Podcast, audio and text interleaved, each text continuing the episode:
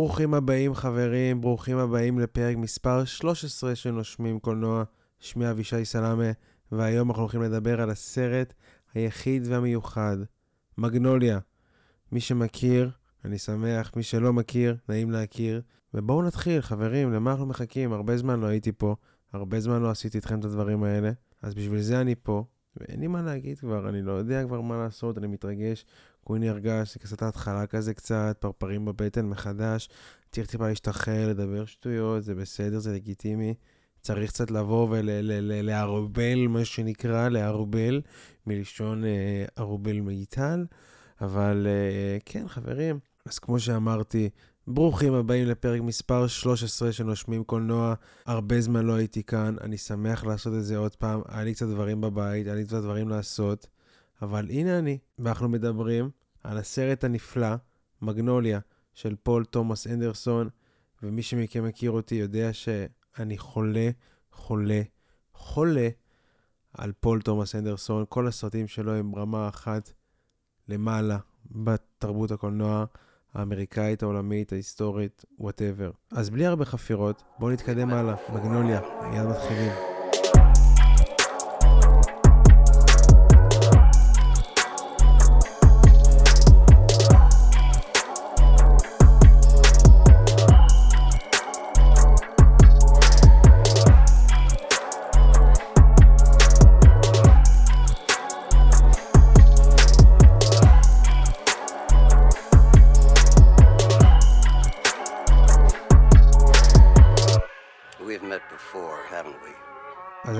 נתחיל מההתחלה, זה נתחיל מהסוף. מגנוליה הוא סרט חובה לכל בן אדם. נקודה, סוף סיפור. אפשר לסיים פה את כל הפודקאסט, כאילו, אפשר ללכת הביתה. לא משנה מה, לכו לראות את הסרט, כאילו, תשחררו אותי. אבל השאלה היא למה. למה באמת הוא כזה חובה לצפייה? האם זה בגלל שתום קרוז היה שם בתצוגה בלתי נשכחת? יכול להיות, גם בגלל זה. תום קרוז הפך להיות תום קרוז בגלל סרטים כאלה. האם זה בגלל שהתסריט הוא מאוד מקורי ומאוד ייחודי, שרק uh, תומאס אנדרסון יכול לעשות? גם, יש סיכוי שזה בגלל זה. אבל לא רק, לא רק. האם זה בגלל שזה תומאס אנדרסון עצמו? כאילו, הבמאי, לפני זה הוא עשה את לילות בוגי, וכאילו, הוא עשה דברים גם לפני, וגם בעתיד, עכשיו אני יודע, אחרי שראיתי אותו, כאילו, 2023 אני ראיתי אותו, אחרי, פעם שנייה כמובן, אבל כאילו, זה בן אדם מפציץ לנו דרמה אחרי דרמה אחרי דרמה, אז כאילו זה בגלל זה זה סרט כזה טוב, או שיש איזה משהו אחר? אני חושב שזה בעיקר בגלל התסריט שלו, הוא מלא באותנטיות. אני לא גדלתי בהוליווד, ואני לא באמת יודע את הסגנון חיים שלהם בשכונות שם, אבל הסרט הזה נותן לי תחושה שכאילו אני מכיר. כאילו גדלתי שם. השילוב של התהילה והכסף, יחד עם חרטות, זה כל מה שעולה לנו לראש אנחנו מדברים על החיים בהוליווד. אנחנו תמיד חושבים עליהם שהם חיים בעולם של כסף, של סמים, של בגידות וגרידיות, כאילו כולם גרידים שם. וככה בול, אבל בול, בדיוק ככה, הסרט הזה מציג את הדמויות שלנו. נתחיל מההתחלה, ממש מההתחלה של הסרט. בהתחלה יש לנו שלוש סיפורים על צירופי מקרים לא הגיוניים בעליל. העלילה שלהם לא משנה בכלל, זה לא משנה מה הם אומרים. למרות, כאילו אני שם בסוגריים כאלה, שהסצנה של האימא שהיא נעצרת על הרצח של הבן שלה, היא בין השלוש סצנות הכי טובות בסרט, זה כאילו masterpiece של אה, סצנה, אבל נשים את זה בצד. העלילה לא משנה, כי הסצנות האלה חשובות כל כך משתי סיבות. סיבה ראשונה היא שהם מראים לנו את רצף ההסתברויות הבלתי נגמרות ביקום שלנו, ושכל דבר יכול לקרות בכל רגע נתון, לא משנה אם זה נחשב לבלתי אפשרי בעליל בכלל. העולם הזה מוכיח לנו כל פעם אחרת, שתמיד הכל הגיוני, וזה מכין אותנו לרגע הזה שנפלו הצפרדעים מהשמיים. שנחשוב שהכל עומד להיות הכי צפוי בעולם, קורה הדבר הכי לא צפוי ומשנה את כל מהלך העלילה. בדיוק כמו שלושת הסיפורים הקצרים בהתחלה. סיבה שנייה היא להדליק לנו את חוט המחשבה. הסיפורים הקצרים האלה הראו לנו את צירופי המקרים בין אנשים שלא הכירו או שלא ידעו שפעלו באותו הזמן ובאותו המקום. וככה בדיוק אנדרסון רצה שנגיע לעלילת הסרט שלו, שמורכבת גם היא מכמה עלילות. הוא רצה שנחבר את החוטים בראש שלנו, שננסה לחשוב ולהבין לבד איך האחד יפגוש את השני, למה ומתי. ולא כולם קשורים אחד בשני. הסיפור של השוטר, המנחה של התוכנית והבת שלו, הם לא קשורים לסיפור של המפיק של התוכניות שעומד למות, הבן שלו ואשתו השנייה, הם לא קשורים, כל הסיפורים האלה. אבל חיפשנו את הקשר הפיזי ביניהם כל הזמן, וזה רק בגלל הפתיחה. הוא הכין אותנו שכלית לקשר שהגיע, ואז שבר אותו בזכות הדבר המוזר ביותר שידע כדור הארץ. גשם של צפרדעים. היה לנו פעם גשם של פלאפל, הוא נתן לנו גשם של צפרדעים. הרבה יותר מוזר. העלילה שלנו מורכבת משתי עלילות נפרדות, שבתוכם יש עלילות מופרדות ביניהם. אין לנו גיבור שמקשר בין הדמויות, כולם הגיבור של הסיפור שלהם. העלילה הראשונה היא סיפורם של ארל פרטריץ'. כן, שם קשה, אני יודע, פרטריץ'. אני מנסה לקרוא את זה מהדף שלי, וזה פרטריץ'. מפיק תוכניות בהוליווד, שחולה מאוד מסרטן מתקדם מאוד. ובעצם, זה היום האחרון שלו בחיים. הוא מלווה באשתו השנייה ובמטפל שלו. אשתו הראשונה נפטרה, ואשתו השנייה, לינדה, נצמדה עליו רק בגלל הכסף. והיא בגדה בו פעמים רבות, אבל לקראת המוות שלו היא מגיעה להערה, באלף. היא אוהבת אותו, וכעת היא מביעה חרטה על המעשים הרעים שלה, ולא רוצה להיות היורשת של הכסף שלה. היא מבלה את היום הזה בהשגת מרשמים לתרופות מסממות, ובניסיון לשנות את הצוואה שלו. ביחד עם ארל נמצא המטפל שלו, פיל. פיל דואג לו וממש אוהב את ארל. התפנית מגיעה שארל מבקש מפיל בקשה אחרונה לפני המוות. הוא רוצה לפגוש את הבן שלו, שהוא עזב אותו בגיל 14. ארל מגלה לפיל שהבן שלו הוא פרנק מקי, אליל גברים שמרצה לגברים איך להשיג נשים בקלות ולשחק בהם. אירוני שזה בדיוק מה שאבא שלו עשה עם אמא שלו, אבל זה יפה. פיל מנסה בכל הכוח להשיג את פרנק, עד שבסוף הוא מצליח.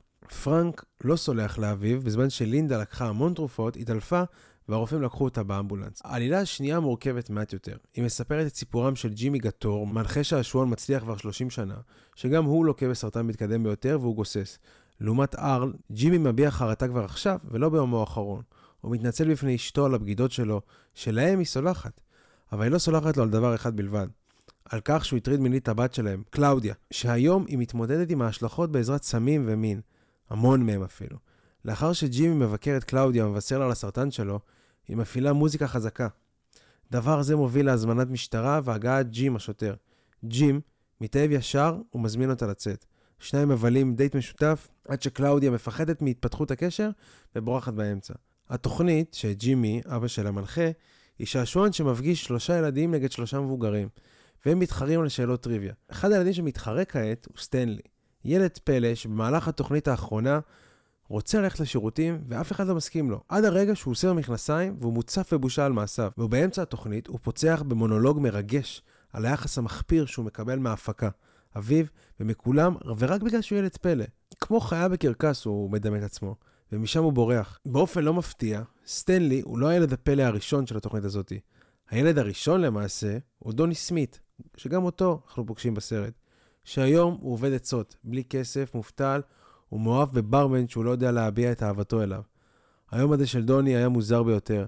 בהתחלה פיטרו אותו, לאחר מכן הוא השתכר בבר ששם עובד הבחור שהוא אוהב, ואז הוא מנהל שיח עם בחור מבוגר, שכנראה מפתה את הברמן עם הכסף שלו. דוני פותח את הלב שלו, ומגלה להם שההורים שלו ניצלו אותו ולקחו לו את כל הכסף שהוא זכה בתוכנית, וגם השתמשו בו בפרסום וכל מיני דברים אחר כך.